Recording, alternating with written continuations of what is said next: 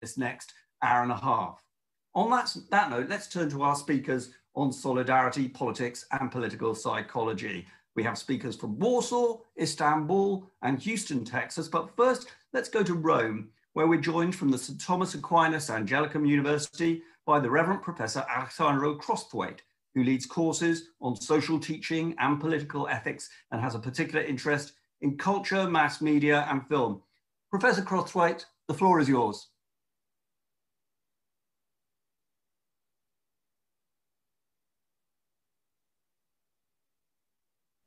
Unmute, please, Alejandro.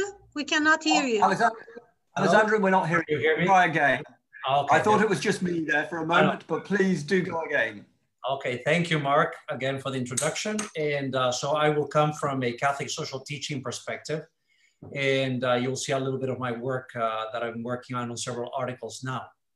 So, um, although the official Latin text of Pope John Paul the 20, uh, John the 23rd's 1961 social encyclical Mater et Magistra does not use the word socialization, official translations did. And for many commentators, the radical newness of Mater et Magistra, which is a document I'm working on right now, and its distinctive contribution to the development of Catholic social teaching lies in John the 23rd's acceptance of what he calls socialization. But it will not be until Pope John Paul II's last social encyclical, Centesimus Annus in 1991, that this phenomenon mentioned by John the 23rd will be termed globalization in Catholic social teaching. As one part of the top, one of the topics that we discuss in the seminar will be political psychology.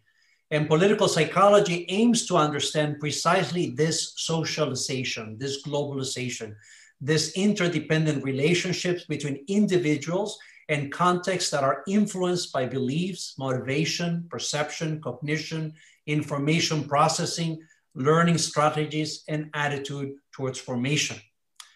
Now, scientific and technical progress, greater productive efficiency, and a higher standard of living are among the many present day factors which would seem to have contributed to this trend towards globalization, towards global socialization. At the same time, however, this multiplication and daily extension of forms of association, of socialization, of globalization bring with it a multiplicity of restrictive laws and regulations in many aspects of human life, as Pope John XXIII already foresaw in 1961.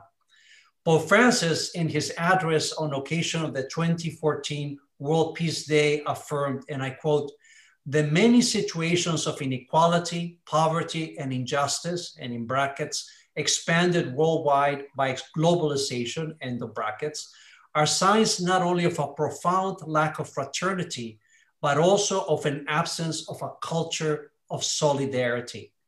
New ideologies characterized by rampant individualism, egocentrism, and materialistic consumerism weaken social bonds, fueling that throwaway mentality which leads to contempt for and the abandonment of the weakest and those considered useless in society. In this way, human existence increasingly tends to resemble a mere quid pro quo, which is both pragmatic and selfish. End of quote. From the compendium of the social doctrine of the church, numbers 192 to 96, we learn that the notion of solidarity expresses the awareness that humanity has of constituting a greater and complex unity linked by an extraordinary interdependence. Solidarity is the cornerstone of the church's social doctrine. Solidarity shows the intrinsic sociality of all human beings, explains the mutual dependence between peoples, and shows the need for mutual help for sustainable, integral human development, as well as care for the environment. This is particularly evident in today's world. The growing interdependence, globalization, or de facto solidarity seen in social life require a corresponding ethical foundation. And this foundation is the solidarity taught by social doctrine of the church in its two complementary aspects as a social principle and as a moral virtue. As a social principle or political solidarity, It is one of those basic criteria which must preside over the construction of society and which serves to judge its righteousness, the righteousness of a society. Solidarity as a political virtue cannot be exchanged for pure emotion or feeling, but must be a firm and persevering determination to always act in favor of the common good.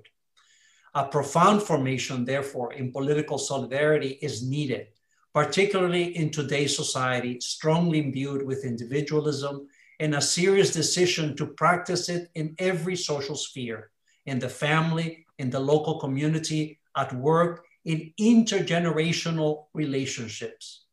Political solidarity also requires that people recognize their debt to society, that is, to other people, and decide to collaborate with commitment to the development of society, of other people, as well as in view of future generations, that is, with intergenerational solidarity. In light of the gospel, solidarity reaches its highest peaks and tends to assimilate itself into charity, into love, that is, into total gratuity and to the full gift of oneself to others, following the example of our Lord Jesus Christ, as Pope Benedict XVI explained in Caritas in Veritate.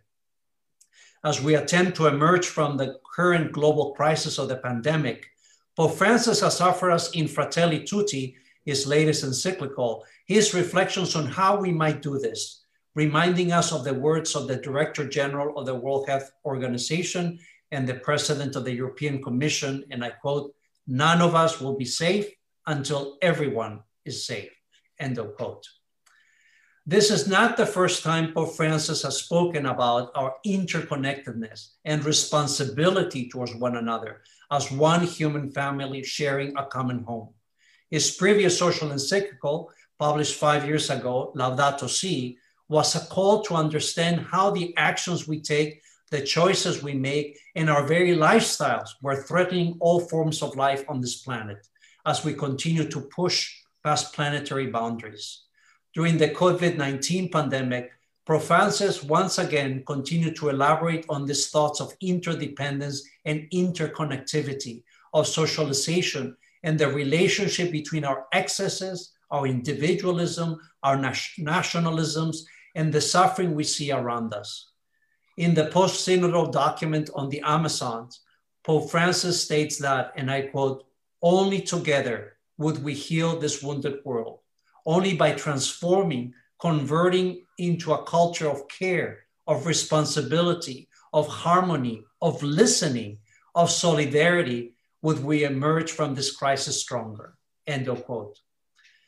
Fratelli Tutti speaks of solidarity and fraternity. It reminds us to think in terms of that universal common good, to engage in an economy that, and I quote, is an integral part of a political, social, cultural, and popular program, end of quote.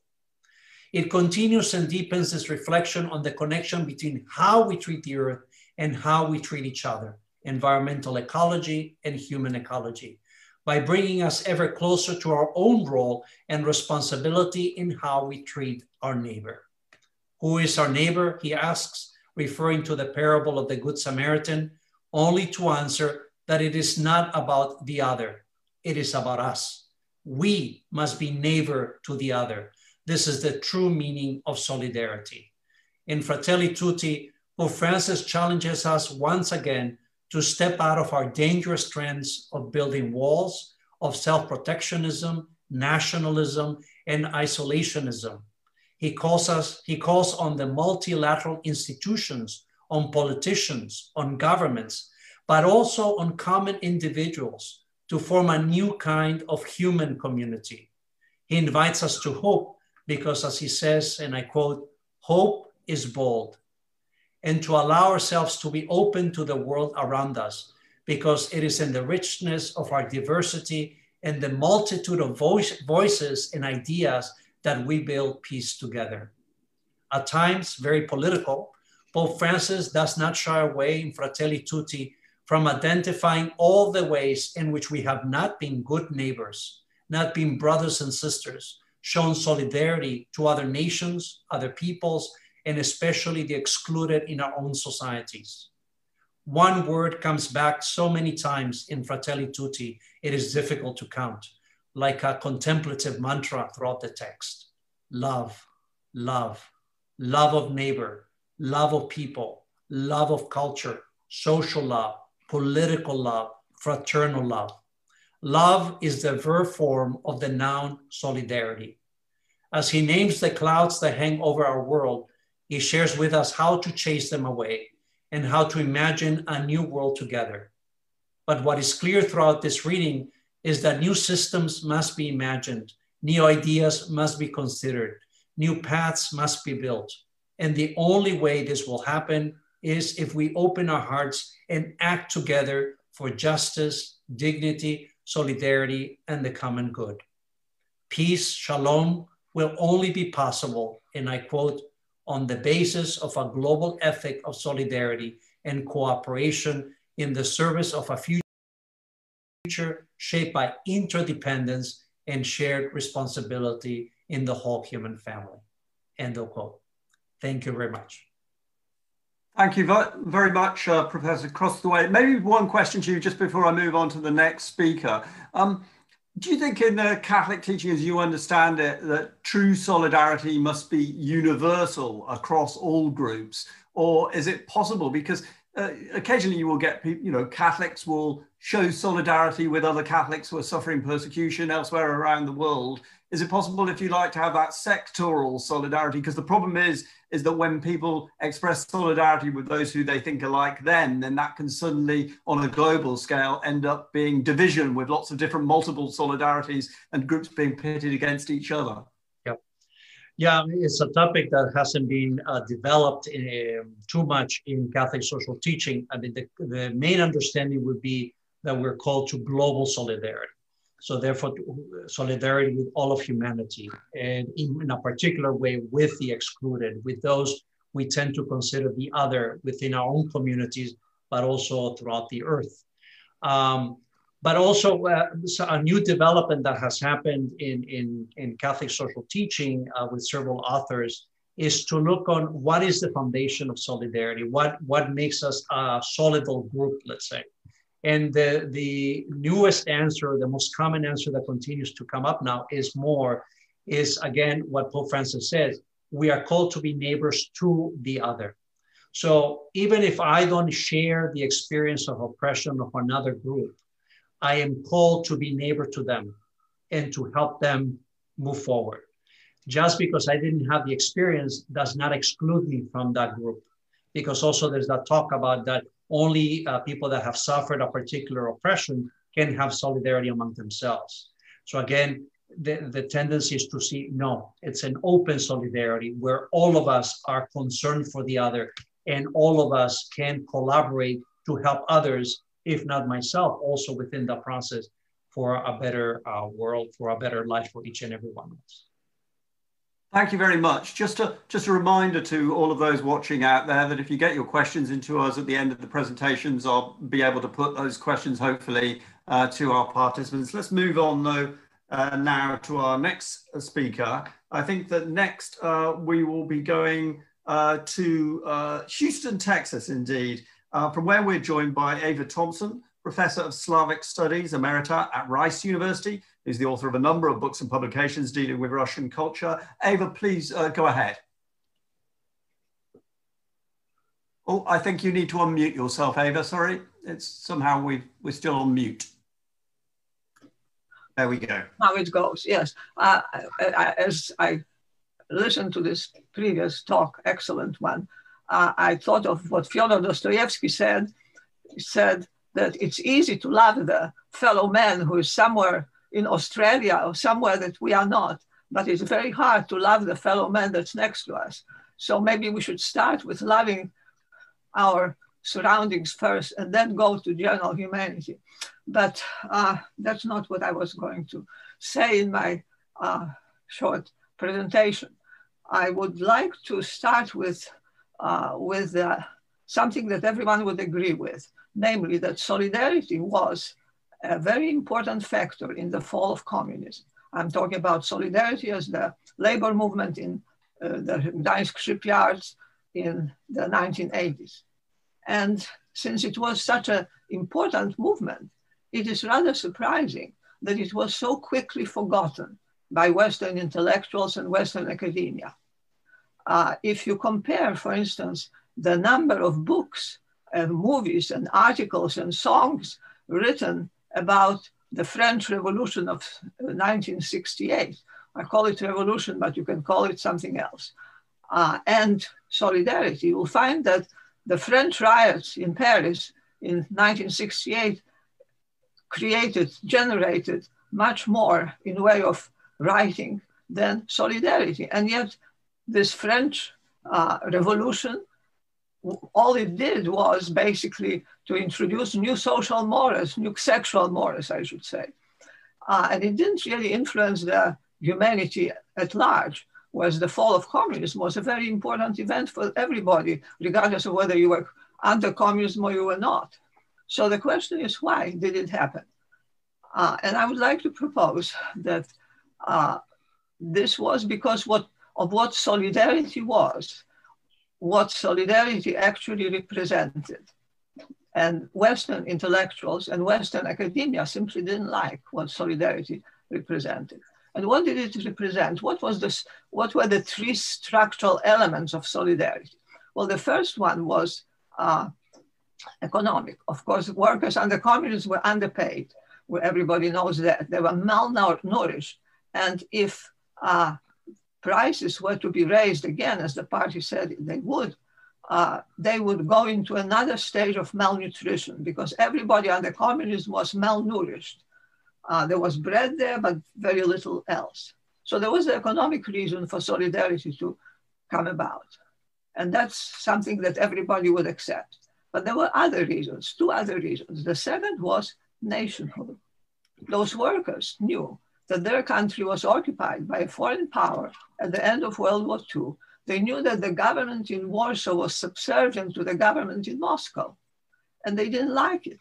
They had the national solidarity. And I don't think we should reject nationhood uh, right from the very beginning and say that this is something that makes us less uh, capable of loving humanity. This is the way, the natural way for human beings to organize into groups, into nations. So the workers had this nationhood as an element of their solidarity.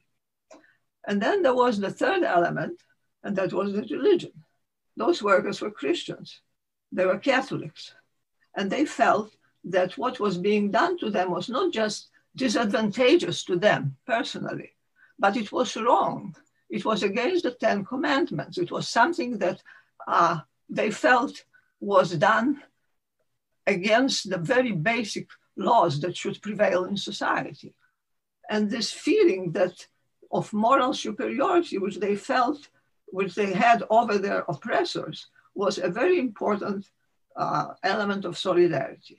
So we have those three factors, out of which two are totally unacceptable for Western intellectuals who are left leaning, as we know. Academia is left leaning. And uh, this is the reason why solidarity was almost forgotten. If you, if you look at books about the 1980s, you'll find maybe one paragraph about solidarity, and that's it.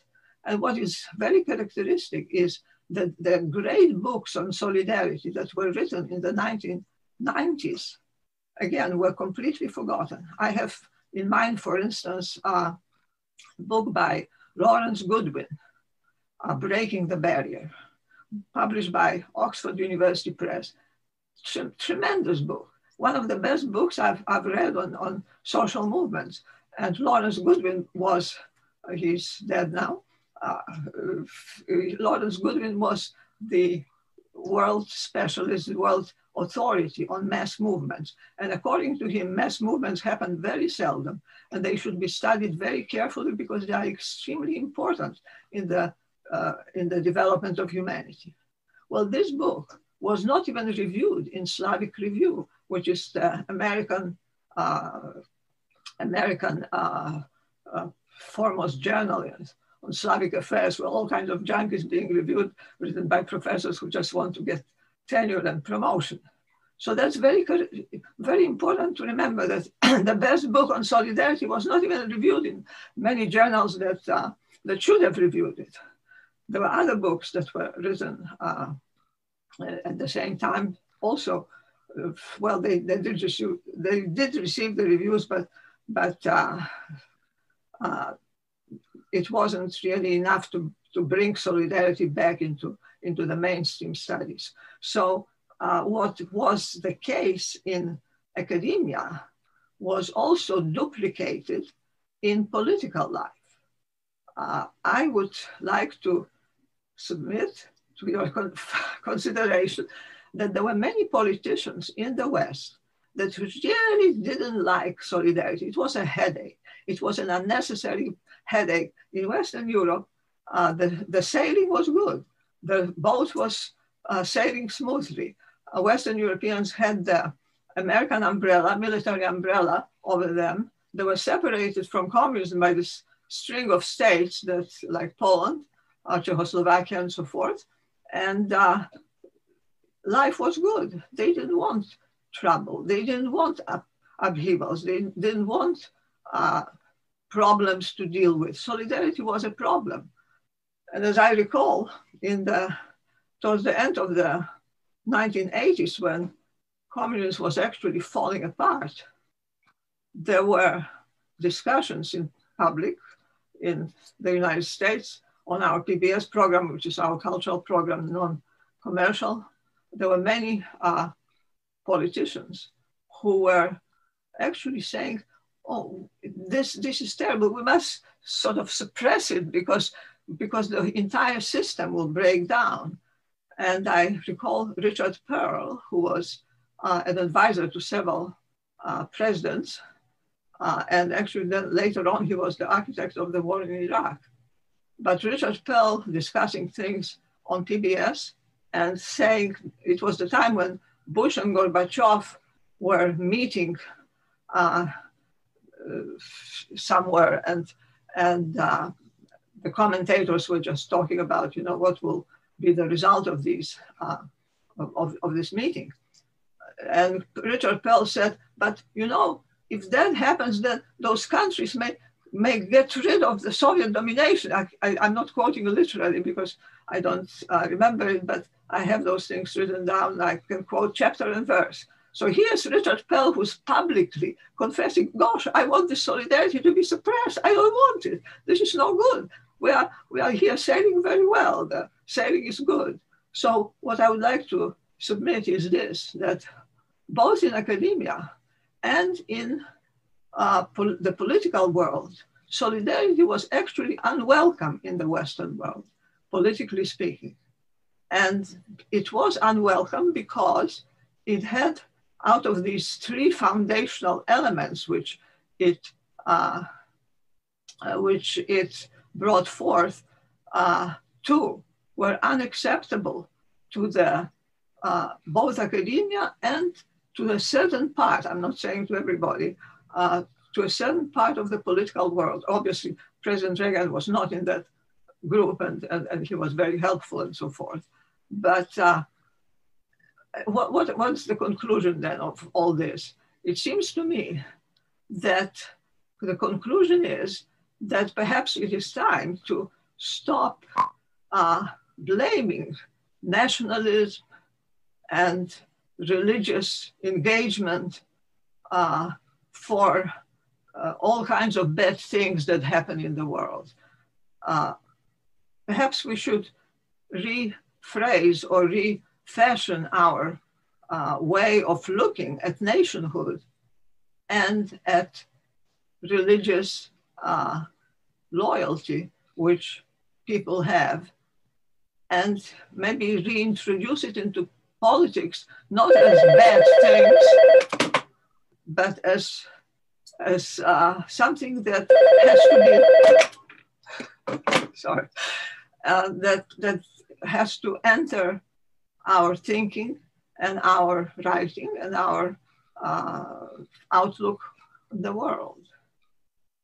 Did I? Did it take that's up fine. okay. that's fine, Ewa. Um, thank you for that memory of uh, Richard Perle. I, I, seem to remember he used to have the nickname the Angel of Death back in the day, I think, uh, in relation to his uh, to the Cold War at that particular point. also like your quote from Dostoevsky, because I think Charles Dickens had a similar concept. He had a concept of telescopic philanthropy, as he oh, yeah. used to put it. Which you could yeah. be uh, philanthropic yeah. to people on the other side of the world, but not so much. Uh, just, just one question from me before we uh, move on. You talked about the sort of the moral authority that uh, Solidarność had in terms of, of their sense that, uh, of right. Was that what contributed to their victory in the end? Or was it just basically power politics that already uh, the Soviet bloc from Mikhail Gorbachev downwards was already kind of like uh, on the way uh, on the way towards, I suppose, a much uh, lesser sense of its uh, power uh, and its willingness to be ruthless in intervening. I mean, I'm thinking about current politics, whatever's going on in, say, Belarus or um, Hong Kong. If you're up against an authority that mm. use ruthless violence against you, uh, moral authority only goes so far. Well, uh, in yeah, you, have got two good examples here. Uh, it's, it's hard to say. I mean, I, I would say that in, in the Polish case, it was definitely Catholicism that, that helped those people. In the case of Belarus and Hong Kong, obviously not, not quite that, rather secular. However, those things in Hong Kong and Belarus are not over. You still, it is just Act One. So I would not pronounce on that yet. Uh, but in when it comes to solidarity, it's it's an amazing kind of combination: national, nationalism, uh, Catholicism, and economy. This is what made solidarity so strong. Uh, it's true, it was defeated. Uh, however, uh, maybe this is the way, the natural way for human beings to organize, and maybe we should study it more rather than condemning it uh, in, in, in a way that is uh, uh, rather unnecessarily speedy. And when it comes to Belarus, actually, I just wrote about that. Uh, and the element of nationhood, which is very much present in those demonstrations. You just have two elements there. One is economic, the second is national in Belarus. And it's not democracy they are fighting. Of course, they want democracy, but this is something that would come with freedom, they assume. Freedom contains democracy. They are fighting for freedom, they're fighting for liberty.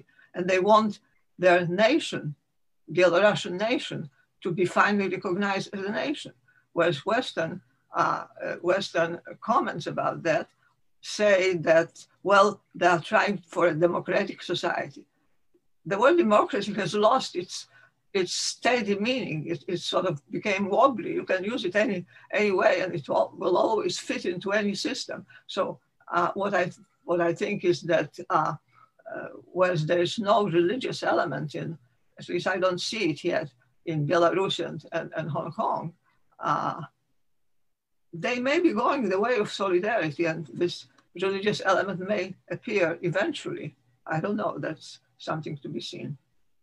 Okay, thank you very much. Uh, let's move on now to Istanbul, uh, from where we are joined by Deniz Arıboğan. Deniz is Professor of International Relations at Istanbul University, teaches courses related to international security and terrorism. She's a commentator on TV and in the newspapers. In 2013, she was the chair of one of a number of regional wise people's committees. These were designed to play a supportive role in the so far unsuccessful peace process involving Turkish and Kurdish leaders. She's also a founding member of the Turkish Business Women's Association. Deniz, welcome to the webinar. Please go ahead. Thank you, Mark. Uh, uh, it's always a great pleasure to take part in CDBPB events, and I would like to extend my warm thanks to the coordinators of this meeting before I start. And of course, our special appreciation goes to Ewa Grossman. Uh, I would like to concentrate more on the solidarity in COVID times in my presentation. And let me start uh, my piece by one of the most famous opening lines of English literature, uh, from Charles Dickens's great novel, A Tale of Two Cities. It says, it was the best of times, it was the worst of times. It was the age of wisdom, it was the age of foolishness. It was the epoch of, uh, it was the epoch of belief, it was the epoch of incredulity. It was the season of light, it was the season of darkness. It was the spring of hope, it was the winter of despair. We had everything before us. We had nothing before us. We were all going direct to heaven. We were all direct, uh, we were all going direct the other way. What a wonderful description of the psychology of the times of revolution and change during the 19th century. An atmosphere which is very much like today's environment. Pessimistic psychology filled with the past memories of Spanish flu, Black Death, and other pandemics of history, together with an ongoing risky and dangerous daily life, and also an ambiguous and foggy future without knowing what to expect. However, we all know that there's still an opportunity to open the gates of heaven, as there are enormous risks for going directly to hell. Uh, this infamous phrase was also taken by China's President Xi Jinping at the Davos meeting in 2017. At those times, there were no viruses, no pandemic, no economic, social, and psychological traumas related to it. However, today billions of people are living under strict conditions, faced with several risks, not only about health issues, but also economic, financial, psychological, and political threats. As we live in a world that has been, become increasingly interconnected and interdependent, dealing with a pandemic in such an environment is extremely difficult. Systemic vulnerabilities and uncertainties pose a great danger to the ecosystem that we exist within. Most of us are scared, anxious, oppressed, desperate, lonely, and helpless. In fact, we were very hopeful when the 21st century began with great expectations. 20 years ago, at the United Nations Millennium Summit, the future goals were identified as eradicating extreme poverty, promoting gender equality and empowering women, reducing child mortality, improving maternal health, combating AIDS, malaria, and other diseases. These were the main concerns of that time. There were no Islamic terrorism, no Trump, no rising China, no pandemic, no risk of global and economic financial or econo financial collapse. In those days, having become the majority in intellectual and academic circles, liberals claimed that a global society was achievable, that a system of common norms and values could be built, and that differences could be considered as richness. The so-called global citizens of the world who share similar tastes in music, kitchen, art or fashion would also share the same fears, anxieties and problems. So it would be very normal to hope this would lead to the construction of a new political architecture for a better future in solidarity. It was expected that the unstoppable globalization would pave the way for a universal peace and all wars and bring about the end of history, for sure with the help of global regimes, norms, and institutions. Fortunately, this illusion didn't, didn't last long. The first global crisis of the millennium broke out on the 11th of September in 2001 with a massive terrorist attack. It was a day of unprecedented shock for the global audience and by a series of Al Qaeda attacks, which came after the first hit, killed thousands of innocents while causing mass, massive destruction throughout the world. And it was not a surprise to see how all agendas of high and low politics went into a securitization process. Ideals related to human rights, democratization, liberal values, global governance, or sustainable peace thrown away. Then comes the second global crisis of the century in 2008 the economic, global economic crash, which was triggered by a combination of speculative activity in the Western financial markets, focusing particularly on property transactions, metamorphosed to the greatest disaster of the global economic system of the world, and the world has ever witnessed since 1929. Although the epicenter of the collapse was United States at the beginning, eventually the impact spread around the world in a very short period of time. The path to global recovery was rugged, and the damage compelled the governments to adopt their policies to the new dynamics of global economy, which hardly fits with liberalization strategies. And then the third big global crisis of the 21st century started with the notification of Chinese authorities of an outbreak of a new disease, which was later named as COVID-19. Although at the beginning it was believed to remain a local problem like SARS, it was soon understood that this new, new disease uh, is the most serious health crisis the world is facing since the Spanish flu of 1918. As the disease emerged in a very crowded and high-tech city of China, which is deeply interconnected with the global system, the speed of the pandemic spread was extremely high. However, the response was two-faced. One, on one side, hypermodern, and on the other, practically medieval. While the scientists try to sequence the genome of the coronavirus and share the information about its virulence in collaboration with other scientists of the world within solidarity, the governments prefer to shut down their societies, close the borders, and isolate their countries from others. Self-help system became the most favorable strategy for all the statecrafts. Contrary to what was hoped in the 21st century, came with global political, economic, humanitarian, and health crisis.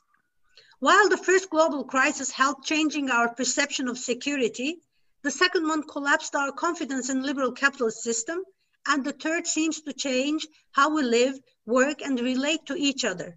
Furthermore, our bonds with political authorities under the mass surveillance systems. For me, from all aspects, economic, social, political, and humanitarian cost of the pandemic is the worst of all the crises. Despite the development of modern technology and globalization rhetoric speeds up human and social life more than ever and unites its common destiny, the most prominent feature of the COVID-19 era is the lack of solidarity and cooperation. International institutions like UN or EU couldn't develop any serious initiatives like medicine supply, coordination of humanitarian aid, or economic support during this global crisis. Even the leading institution, WHO became a tool for political conflicts and reckoning. And the COVID crisis turned into a propaganda war, and all the psychopolitical weapons are being used for even domestic purposes. The abuse of pandemics also created an enormous amount of deliberate misinformation about the crisis its origins, and its eventual consequences. Several conspiracy theories, uh, theories were produced to identify the enemy while spreading mistrust in public institutions. They also spread mistrust in scientific and medical institutions too. At this point, let me remind you who's warning about the out outbreak of infodemics. The story is like, there's no such thing as coronavirus or the virus is a biological weapon developed by the United States, by China, by Israel, or by Bill Gates, who already produced the vaccine and to make, going to make billions from this crisis, receive too much attention. Depending on who you are talking to, stories point out different scapegoats. In some countries, conspiracy theorists have gone so far as to attack mobile phone towers with the blame that the virus is spread by 5G systems.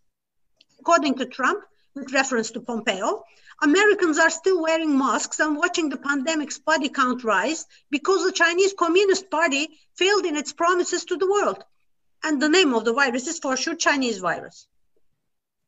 The, the politicization of COVID 19 risks are also being used to create heroic narratives, as in the case of China, which has moved on from being the cause and epicenter of the disease being perceived as the one who won the battle against it and currently the strongest supporter of the helpless countries affected by the virus. But here comes the question again. Are shipments of essential medical products a form of altruism or solidarity or something more self-serving and even sinister? And let's put some additional questions. Are the nation states or politicians or societies really want to cooperate against this threat? There's a common enemy, will it promote cooperative actions or consolidate self-help mechanisms? When a global crisis arises in the future, through which channels and ways will these crises be handled? Which institutions will determine the agenda of international cooperation and coordination? Who will cover the financing of the institutions and mechanisms responsible of coordination, distribution, arbitration, and mediation of the processes? Are we going to trust these kind of solidarity and cooperation mechanisms under the shadow of political ambitions and well-designed conspiracy theories? Are we ready to share the good and the bad together? Unfortunately, my answers to these questions are not positive. The COVID doesn't seem to bring us together in solidarity, instead tearing us apart by forcing a paradigm shift, from a global understanding of fighting against global threats to abusing every crisis for individual expectations and selfish ambitions. Thank you very much. Thank you very much, Deniz, for that very uh, thought-provoking uh, presentation. And you also got some more Charles Dickens in there, which yeah. we've got Dostoevsky and Charles Dickens a couple of times. Um, I mean, you said uh, that there was, if you like, this dichotomy between uh, individual nation states shutting down and then uh, the whole business of sort of international cooperation in terms of the scientific search for a vaccine and for, for other remedies. Um, in a way, isn't it natural that at a time of crisis that you will have this mixture, as you were saying with Dickens, uh, in terms of the, the best times and the worst times, that you'll have this mixture of people looking out for their own self-preservation, their own self-interest, at the same time not being averse to extending solidarity to others, provided it doesn't cost them too much. Mm-hmm. Well, it's one of the basic questions of the IR disciplines. Uh, it is the first great debate of our uh, field of study idealism versus realism. If uh, states and nation states would prefer to uh, help themselves, or will they uh, help on the other nations too? Uh, is it going to lead to a cooperative fight against the, the threat, or is it going to divide all the nation states from each other? Actually, the times that we are living is not is not very hopeful for the future about this cooperation, international cooperation, international regimes and institutions. Let me remind you one fact that in 1989, when the Berlin Wall was collapsed, there were only a dozen of border walls in the world. And when the wall uh, was torn down by the people, we hope that there's not going to be any walls again. We're going to be, have a global village and we're going to live in peace and everything. Now, today, in today's world, world there are 77 countries who are building uh, border walls to their uh, countries. I mean, we're not living uh, in a world without wars. We're living in a bordered, a walled world. So, in the spirit of time, of course, changed. This is a concrete phenomenon. It's a fact that the states are building walls to their borders. Before, we were trying to tear down these walls. So, uh, I'm not hopeful uh, in the uh, very near future, actually. I think the self-help mechanisms will gain more power, it seems to me. I- am a little pessimistic in that case. You're welcome, of course, to visit Belfast and come and see our wall. Maybe you've yeah, done that already. I've already yeah. seen it, actually.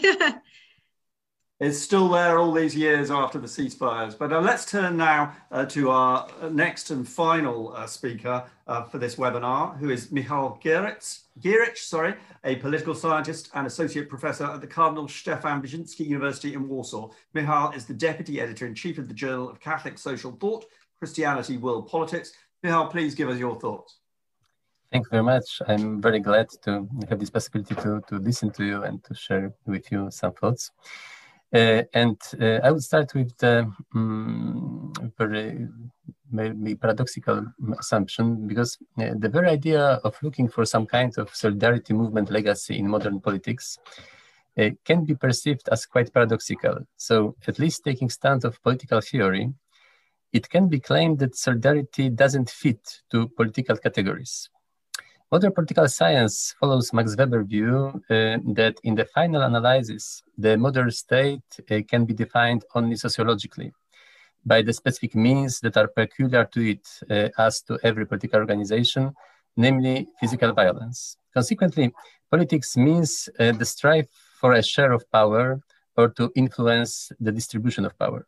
In other words, power is made a central, if not the only, determinant of the politics. In that context, the theory of Carl Schmitt may be seen as a complement to the modern logic in viewing the political life.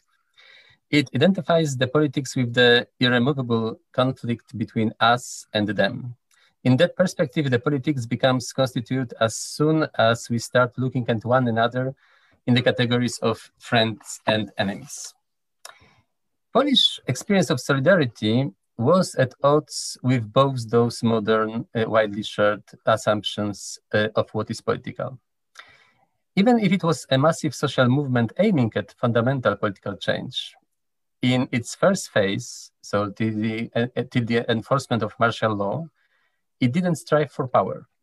So in 1980s, in 1980 and 1981, it was very clear that the issue of power uh, is a kind of taboo, is non-extendable border of any kind of expectations and demands, because direct questioning of political monopoly of Communist Party will end up with military intervention of Moscow. That kind of axiom kept the social energy from, from transforming into some kind of political force and directed it towards taking responsibility for social life. As Father Josef Tischner, a chaplain, philosopher, a real teacher of solidarity, said, I quote, the forest fights its opponents by growing. End of quotation. Consequently, something unique de developed in the time of the first solidarity. One of the outstanding Polish sociologists, uh, Edmund Wnuk-Lipiński, calls the experience uh, of uh, early 80s in Poland as ethical civil society. So such kind of civil society in which the dominant motive behind the activities of people engaging in public affairs are ethical norms, not individual or group interests. Polish society somehow ignoring the official authorities and acting in accordance to fundamental moral principles took responsibility for the local environment as well as for the common uh, good of the entire national community. One can say that it was a time of national moral con conver uh, conversion, uh, what moved George Weigel, for example, to name that peculiar Polish experience a moral revolution. Moral revolution, which was bringing, and it is quite common motive in all memories of the, of the time, experience of real freedom. Solidarity, solidarity experience, uh, however it could uh, sound strange, was also in odds with Schmittenian vision of conflict between uh, us and them. Of course, it was clear that communism was an enemy, but everyone, also members of Communist Party, were invited to uh, above mentioned process of moral conversion. Uh, Irena Lipowicz, uh, who was PhD candidate, uh, as PhD candidate, entered Solidarity in, uh, in the 80s, uh, and who was uh, Polish ombudsman for, for many years, notes that, and I quote, at the core of the solidarity paradigm was the inclusion, not the exclusion, forgiveness, not the rejection. The magic formula was the call the, of the demonstrators, come with us, which was directed even to militarized police forces. So access to solidarity uh, sanitized the previous life.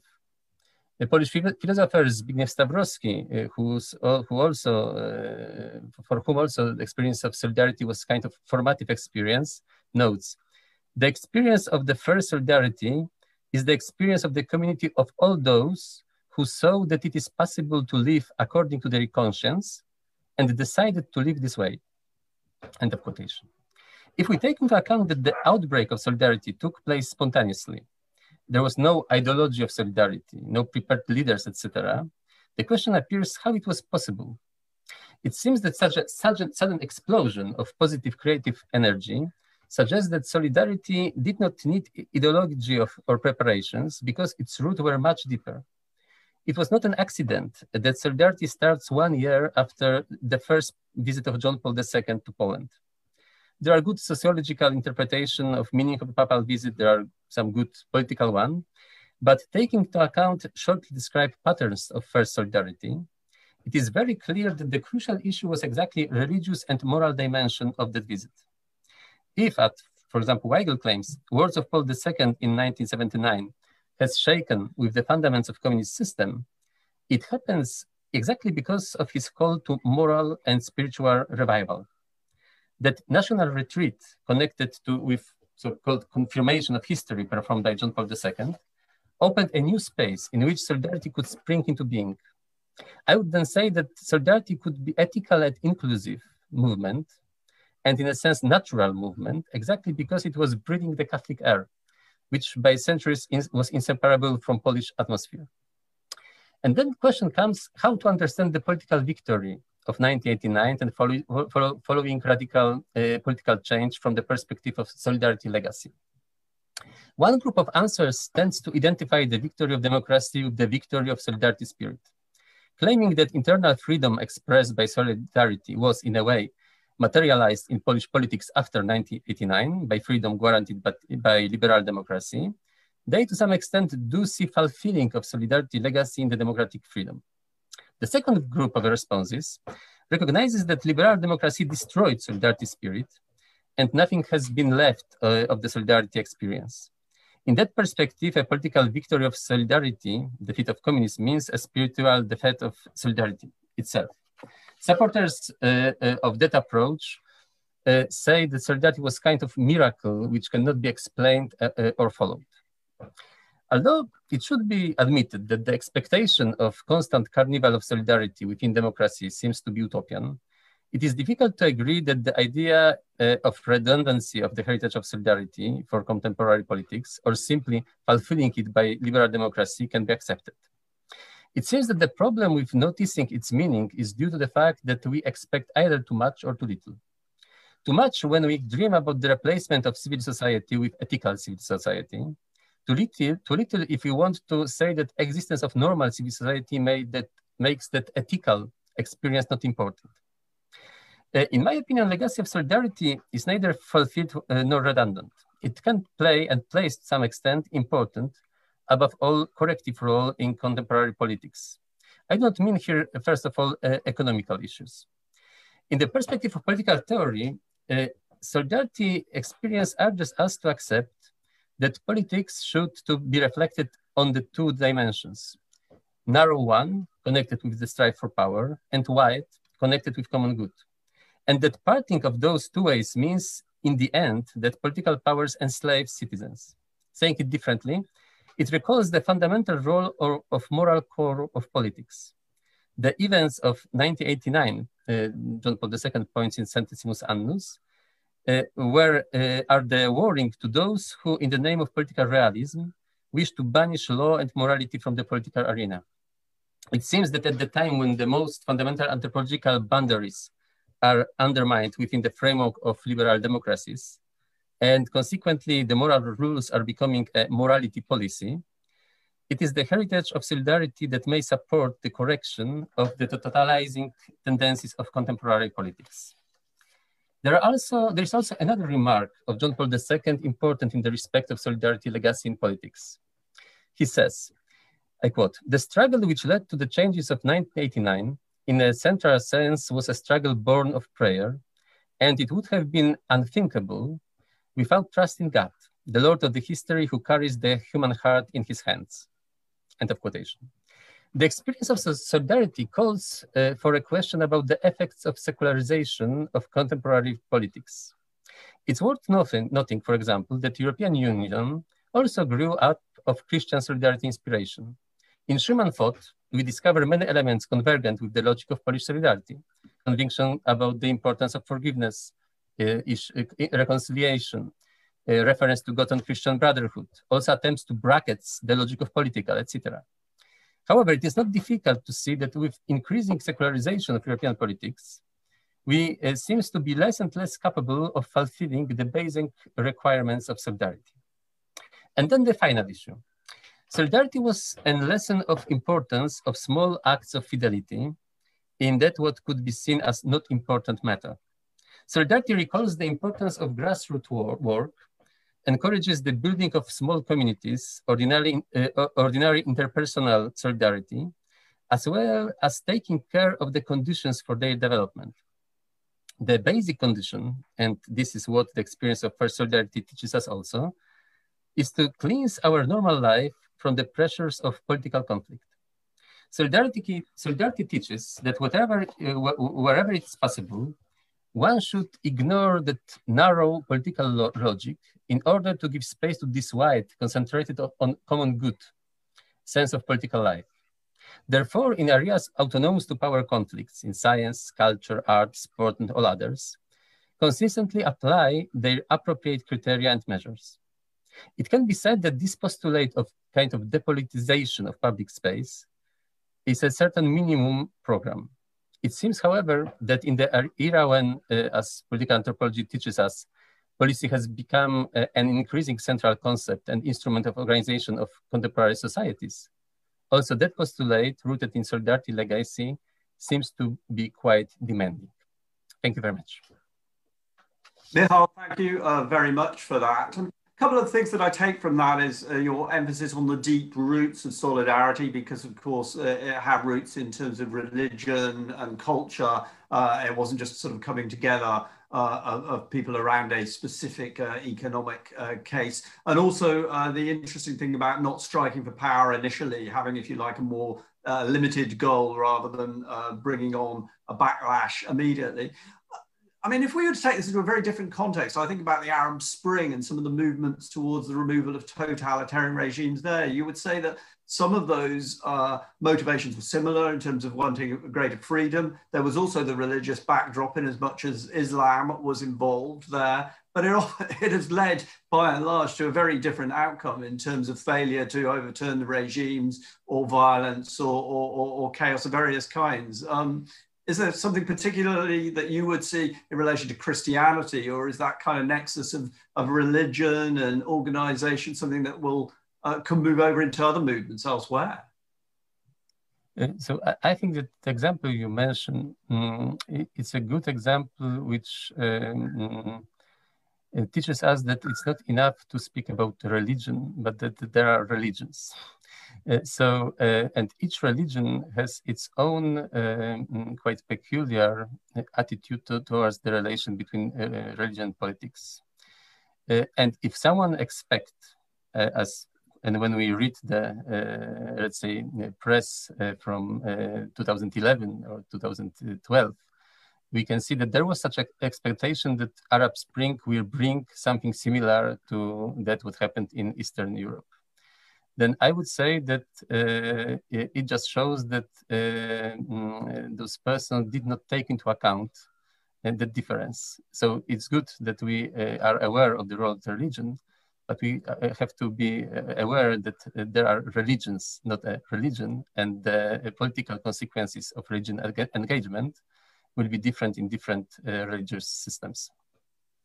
Very interesting answer. In Northern Ireland, we sometimes talk about our lessons for other areas, but sometimes you can push the parallels too far. Um, let's uh, go through some of the questions because we actually have a rather long list of uh, questions uh, for, for, you. So we'll have to shoot through them relatively uh, quickly. Um, first of all, maybe I'll come to you, Alejandro, as it's been a while since we heard from you. Uh, here's a question from Professor Maragtas Amante in the Philippines. I'm hoping I'm pronouncing that right.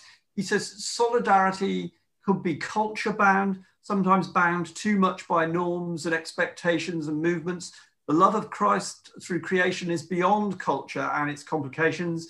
Uh, shall we find, or how can we find balance? And uh, uh, perhaps if you can take on some of those sentiments, uh, Alessandro. Okay, if I understood the question, can you hear me? Can you yes, I can hear you fine. Uh, so if I understood the question correctly, um, yeah, I mean, I, first of all, I think it's important for all of us to remember that the word solidarity does not arise from Christianity.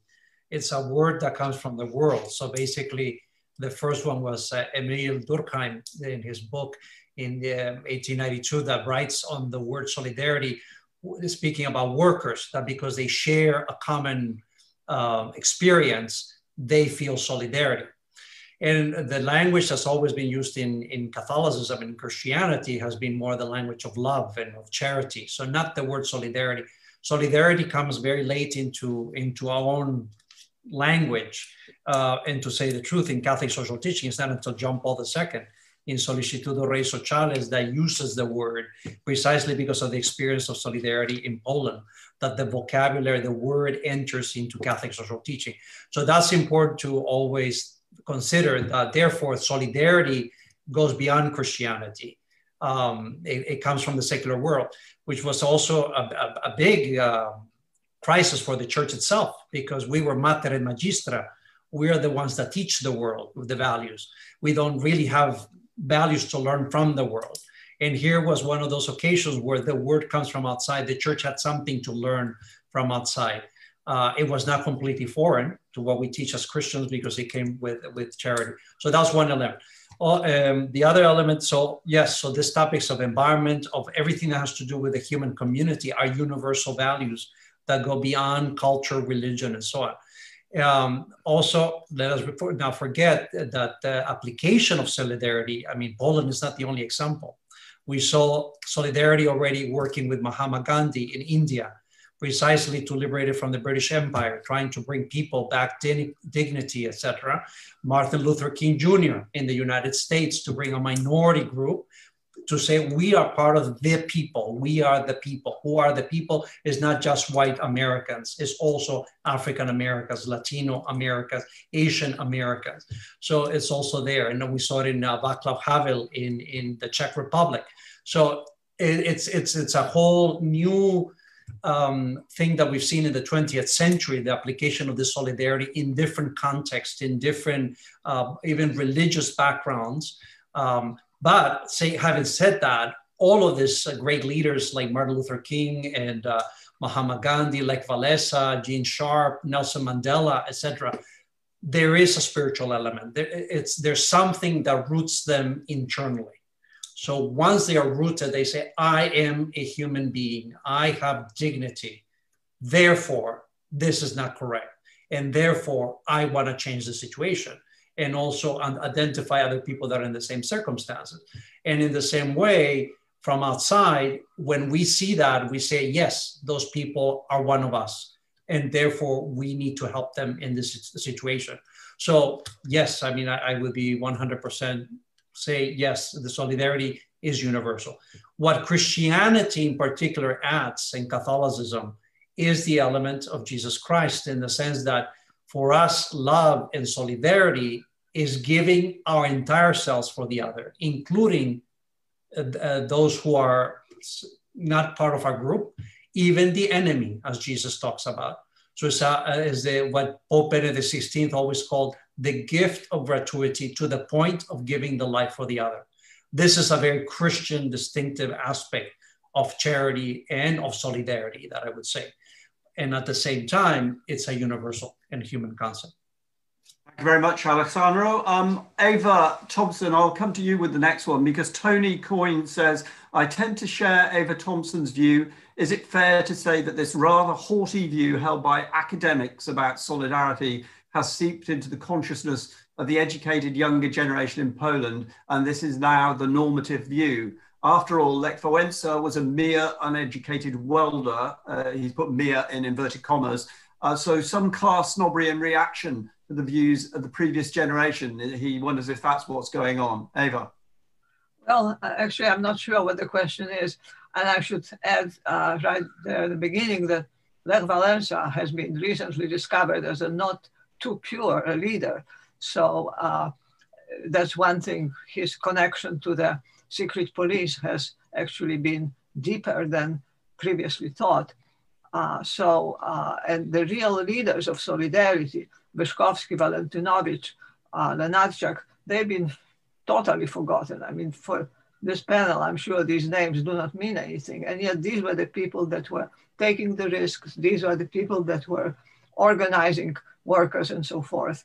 So, um, uh, I, I, suppose not... boiling it down, Tony's point, uh, he seems to be asking you, do you think that the educated younger generation in Poland look down on solidarity these days? Is that the normal view?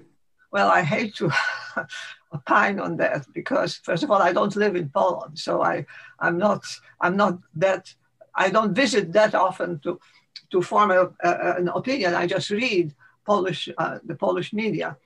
I think that uh, what is going on in Poland regarding solidarity, regarding all those great ideals for which solidarity uh, stood, uh, is this.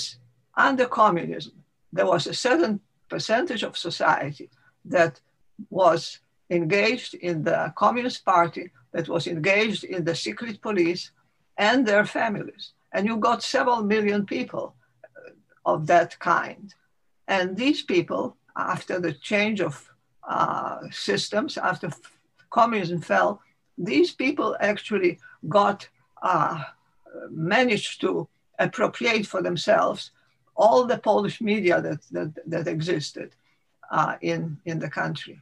And these people uh, have had an enormous influence on this new generation that, that we are here talking about that, that supposedly has the, well, not the same views on solidarity that, that uh, perhaps some of the older people or participants have had.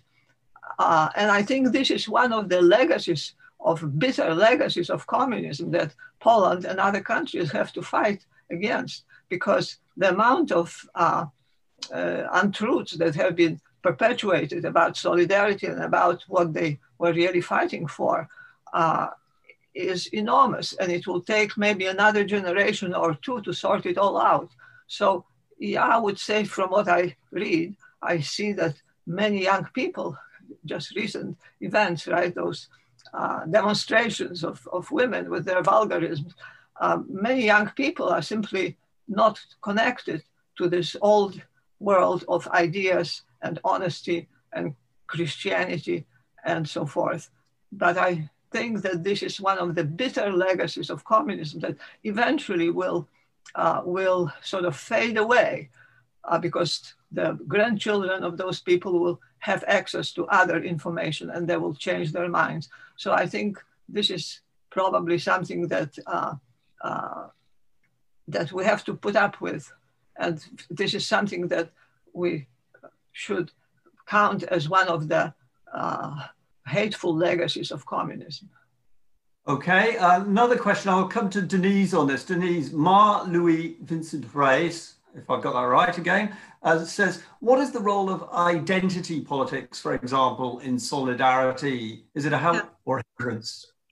Well, actually, this identity politics is um, uh, is a product of the, the strong, strongness of identity politics is a product of uh, globalization idea. Because um, uh, this globalization issue uh, disturbed the nation uh, national citizenship identity uh, from the top as global citizenship and from the bottom as sub identities so when it comes to identities and the micro level identities, ethnic identities, sectarian identities, I mean sects, the religious identities, of course, these creates bonds within the groups, the large groups of the religious uh, people, for example, the Christians, the Muslims.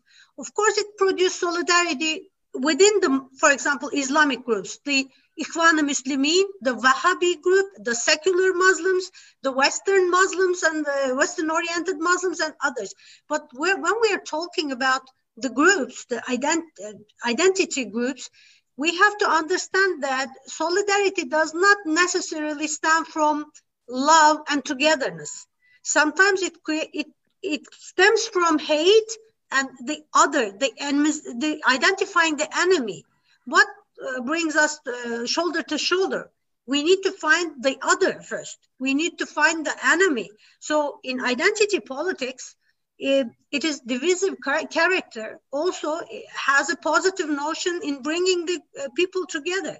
So solidarity does not always uh, bring peace to, uh, to all the people in the world. Sometimes it divides. In the Warsaw Pact, the nations were in solid, um, solidarity. And in NATO, they were in solidarity too. Now, when you uh, come to my country, for example, the Muslims, they think that they're isolated from the other world. I mean, they think that the Western people are uh, humiliating them. They think that many of the people in Turkey think that uh, ISIS or Al Qaeda uh, profile does not represent the Muslim community. But in the Western eyes, everybody th- thinks that the Muslims are the ISIS people, they are the Al Qaeda people. And uh, when it comes to these um, issues, the, the people in Turkey, the, the, in the Muslim communities, uh, people cannot get into solidarity with the other people because they think that they're humiliated. So, this kind of identity issues, when you um, frame a person uh, other than being a human being, like the onion, there are always layers. I mean, in one layer there's your religion. In the other there's your ethnicity. In the other there's your nationality your gender these kind of things. I mean at the at the core we're all human beings but we are we have dresses. Uh, so one day turks are a member of the nato uh, protecting the southern flank of nato. The other day they are the leaders of the islamists uh, sometimes terrorists in some others minds. So uh, I think solidarity uh, has two phases. In one phase, it is love. In the other phase, it is hate. And it has a divisive character too. Um, thank you very much, Deniz. Uh, Michal, maybe you'll take this question. I think it kind of touches on a similar theme to the, the question that I asked you. Sagar Sumaria uh, asks, why all the focus on Abra Abraham Abrahamic faiths? Are you saying Hindi, Jain, Jain, Buddhist faiths have nothing contribute to contribute to the world? The word mantra from Sanskrit was used, but nothing. Uh, Sagar says he said nothing about these faiths. Well, it's a very right uh, question, actually. If the oh, right. I was going to come to Michal, but yeah, yeah, yeah, give me a brief answer on that, Deniz, and then I'll come to Michal. Okay. Yes, yes, if you wish, just start. That's all right. Well, Deniz first, sorry. Okay, I, I thought that you the, the, question is for me. I mean, uh, there are different religions, there are different belief systems, and there are huge belief systems. But the uh, what we read from uh, history is the only Western history, actually. So we are always using the Western perspective in that. That, that that's the reason that we sometimes ignore the other side of the world. Maybe it's a very right uh, complaint. Michal? Sorry, yeah, you're on. So I, I, just want to uh, answer very simply that uh, here we were to discuss the, this legacy of solidarity. That's why the reflection about Abrahamic religions were quite uh, natural. Um, and um, but, but I think that it's also important to to to remember that metapolitical uh, ideas uh, in religions differ uh, and that it does not go like that, that we can just take the same um, social or political action and expect that each religion will contribute to that uh, in the same way. Uh, so it's enough to take, uh, like the, the, for example, a Freedom House survey uh, and check which countries are free, partly free and not free uh, and then compare it with the religious uh, mm, grounds mm, of these countries. And this metapolitical dimension, which I just wanted to mention, is very clear. So uh, some religions support these freedoms uh, and the idea of, of, freedom uh, and, uh, of this political system, others not, or not so much. Uh, but I want, if I may, uh, also make one remark uh, to Professor Alejandro and Deniz in the context of solidarity. because, of course, that it's true that solidarity um, is a term which we can say it's taken from a secular um, sociological approach of Pierre Leroux or Emile Durkheim but uh, uh, it's but I would not agree that it is not present in the uh, Christian reflection. So it is not present as a notion. It cannot be present as a notion because the whole um, moral system founded on St. Thomas Aquinas uh, reflection, there was no place for a distinct uh, uh, virtue of solidarity, as there was no place for the generally distinct social virtues, so to say. Yes. but it's very clear that when uh, Christian reflections take, take uh, the solidarity notion, it transforms it, its meaning. So when uh, we read the Leroux texts, it's very clear that solidarity there is understood as, let's say, um, a way of uh, coping with human egoism. So we are all interconnected. So we can rationally um, mm, find out that we need each other. And this egoism is a source for our action. In the Christianity, there is a totally different approach to solidarity. So uh, the issue is uh, uh, of our uh, of exactly of, uh, of caritas. Uh, so it's not about egoism, but about caritas. And in this sense, uh, it also shows why we can uh, these, these two approaches, which are theoretically grounded, it shows maybe or give some answer to that what Deniz just told us that we can find understanding of solidarity which is let's say, a, a, kind of hate. But in the proper sense, it's not the solidarity uh, in ethical uh, sense of this word. And uh, what I wanted to stress that legacy of solidarity movements was very clearly connected to this ethical understanding of solidarity, which uh, is deeply rooted in Christian reflection, uh, even if really in, in let's say, Pope's teachings uh, appears from um, I think the Pius the Twelfth. Uh, I think he's the first one who, who mentioned solidarity um, in, in, in, uh, in, in, as a notions in, in, a teaching, but I can be wrong. Uh, so I, I, can be corrected, but in, this sense, it's quite uh, so quite quite new uh, when we take into account the whole history of the Catholic Church. Thank you very much. Thank you. Um, we've got about 10 minutes to go. I'll have to get a move on because we've still got lots of questions I'm trying to get through. Uh, Alejandra, there are a couple of questions maybe uh, that you could take in a row. One from Andre Yearman, if I've pronounced that correctly. Uh, says, thanks for your very inspiring speech on global and local solidarity. I would like to know what you would consider some good on the ground practices or examples of such solidarity. I'm part of a Christian uh, democratic political youth organization and would like to implement some sort of practical uh, solidarist community net in my hometown. Um, I mean, I, yeah, I mean, here at the Angelicum, we, we have the different groups that are working. I mean, I would say that the main question is what um, I was just looking up the references, uh, Sally Scholz's book, Political Solidarity, which talks about what makes a group a solidarity group and what it makes it, according to her, which would go within what we think in Catholic social teaching, is the cause. So what's we are solidarity for what? So um, which includes people, but it is, it's the cause that unites us to, to fight an injustice, to, to fight um, um, structures that are out there that somehow do not permit human development. So to form a group, uh, not only a Christian group, but any, because here we have Muslim students too, we have also Buddhist students, etc., who participate in these groups. What they find in common is, is a cause and so either they're, they're, the the group that we have here is basically to uh, be in solidarity with women who are oppressed in different uh, contexts, in different religions, um, in different countries. And so they work together for to be able to work through different organizations to fight against uh, especially violence against women at different levels. So this is the cause that they chose because they felt, felt uh, close to that. So that's how you form solidarity groups. You form because you see, like also in Poland, I mean, it was the, the workers at the docks that said we're not being paid, we're, uh, there's injustice here. It's not even respecting what the Soviet um, constitution said about workers. So uh, that's what we want to change. So that's what unites us. And um, the interesting thing about uh, Sally C. Scholz's uh, book is that precisely it expands solidarity to everyone. So it's the cause that unites you. Um, so anybody can participate, including, which was very controversial when she published her book, it can also include uh, oppressors.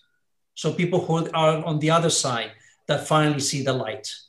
Because that was a question can we always have, can we invite an oppressor to, or an ex oppressor, I should say, to our group of solidarity? And the answer is yes, because they're not uniting with you against this particular situation. Um, so that I would say for any group, that's the whole point. It, it's to find this, what is the injustice? And uh, because we're human, we can only limit ourselves to one or two causes. So that, that's the thing. I mean, if we were perfect, then we would be in solidarity with every single cause. But, uh, and the other element is what Pope Francis says, is, is dialogue, dialogue, dialogue, dialogue, to really understand what is the issue because otherwise identity politics come in, um, misinformation, uh, misperceptions, um, because the other is always scary for us. So the dialogue is the most important element in any solidal group to be able to understand itself and also what is the cause they're fighting. And that's what one of the main works we do here is to put the students in dialogue. First of all, to know each other, to come to know each other and where they're coming from and how they can contribute to this wider issue uh, from the different experiences that they bring. So um, a solidarity group is based on this dialogue, uh, which is a foundation for any kind of solidarity, any kind of relationship. Um, thank you very much, Alejandro. Uh, Ewa, I'll ask you to take the next question. This is from Peter Casar Torregiani, if I'm pronouncing that correctly, who says, the reunification of Germany was a brave attempt to change the EU and indeed is the template for global solidarity. Do you agree? As a template for global solidarity? The reunification of Germany. So I, I, I don't know whether. I think it's going too far. Hello? Can you hear me? Yes, I can hear you. Yes, still. Okay, well, uh, I think it may be uh, going too far. Uh, I would say that unification of Germany was reunification of Germany was was inevitable. Uh, this is one nation, and sooner or later, nations want to be together. And again, I stress that nationhood is not something that we should feel is wrong and we should try to abolish, but it's simply something we should take into account, into, into consideration as we consider uh, human relations uh, around the world. Uh, I think the unification of Germany was a right thing because that's, that's the way nations should function. Uh, what happened afterwards may be, uh, may be considered not quite uh, what we expected, but, but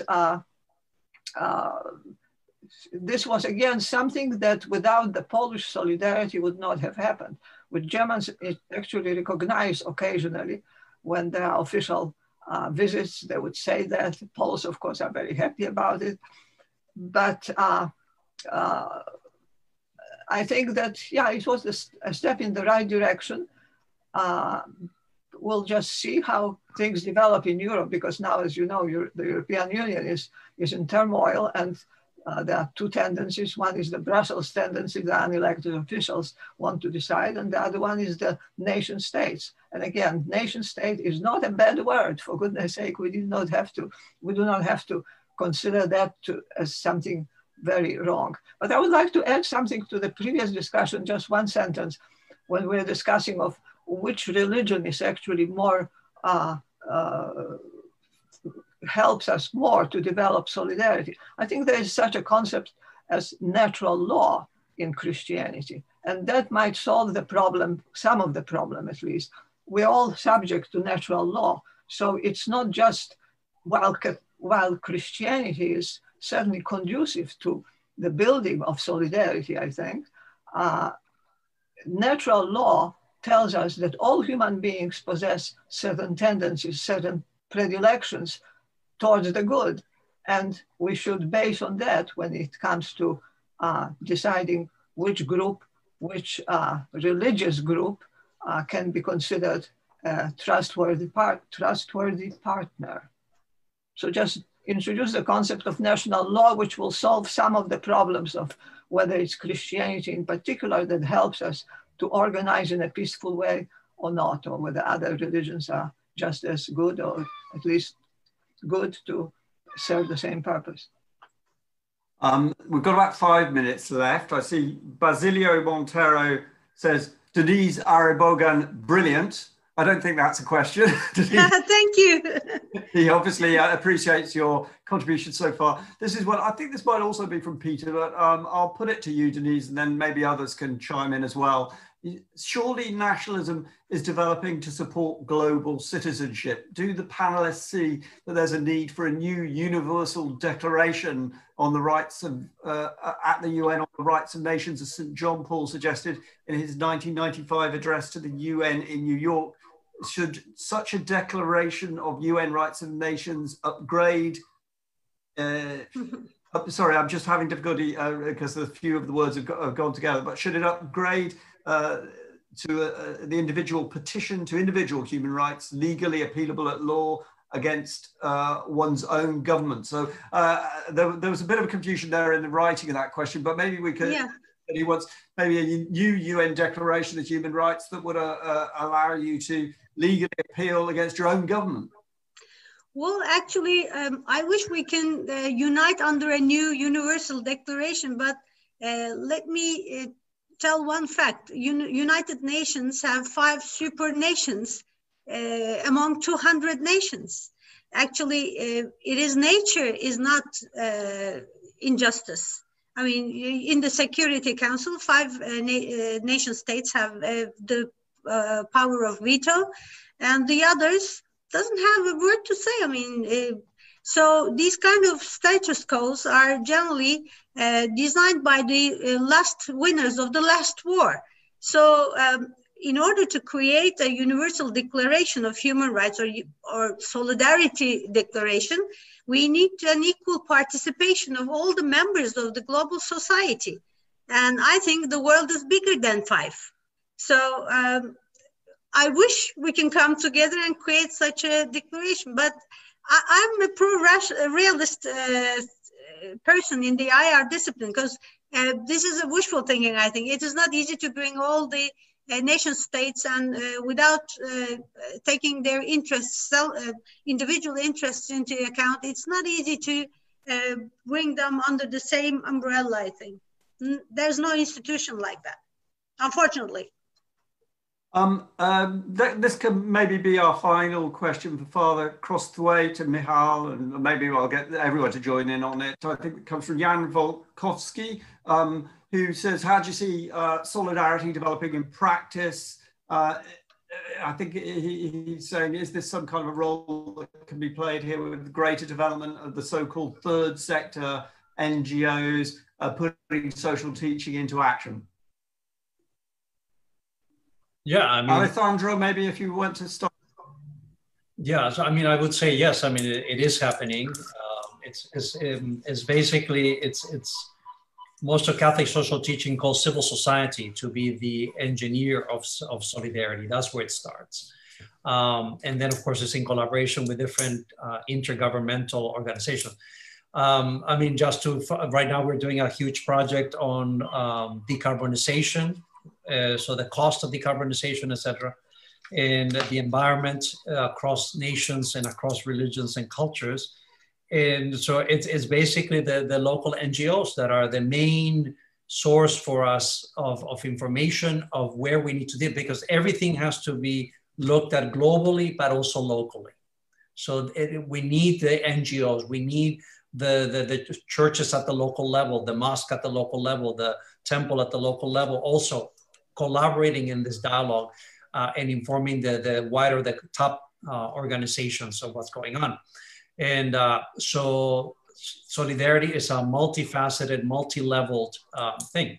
So again, it, it's this principle of dialogue. It has to be a horizontal dialogue as well as a vertical sort of dialogue.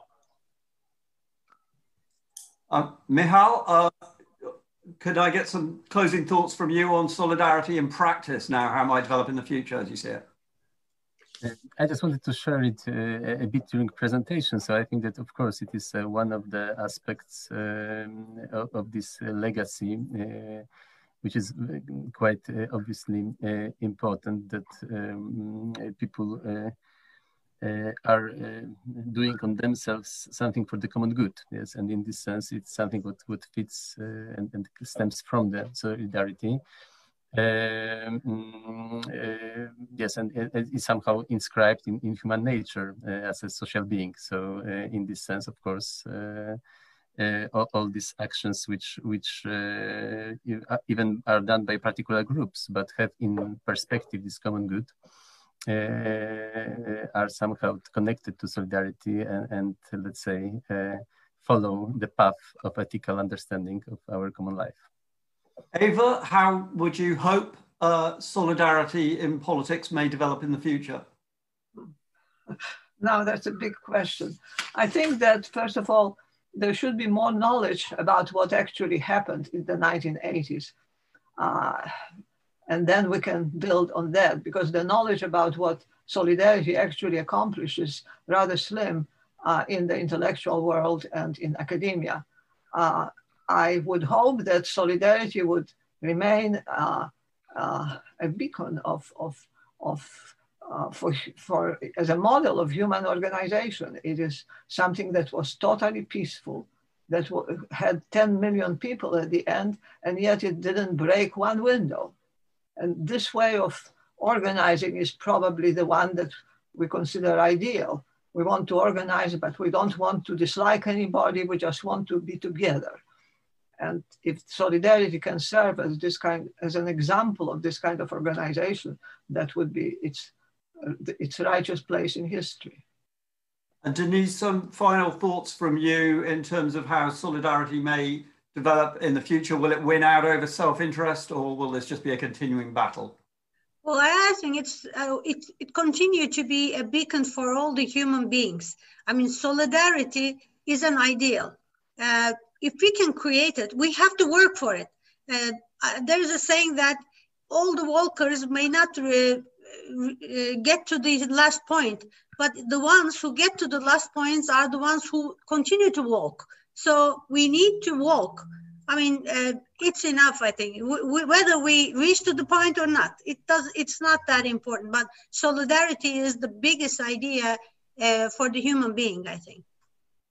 Thank you very much, all. On that note, I think we should draw our webinar to a close. My thanks to our guests, Mihal Gierycz, Ewa Thompson, Alessandro Crosthwaite, and Deniz Arıboğan. And apologies to you all if I have mangled the pronunciation of your names during this webinar. My thanks also to Ewa Grossman from the Centre for Democracy and Peace Building for all her hard work in organising this discussion behind the scenes. Lord Alderdice will be back in the chair for our next webinar on the, uh, the application of solidarity to issues of equality and social justice. But for now, from me, Mark Devenport, thank you for joining us and goodbye.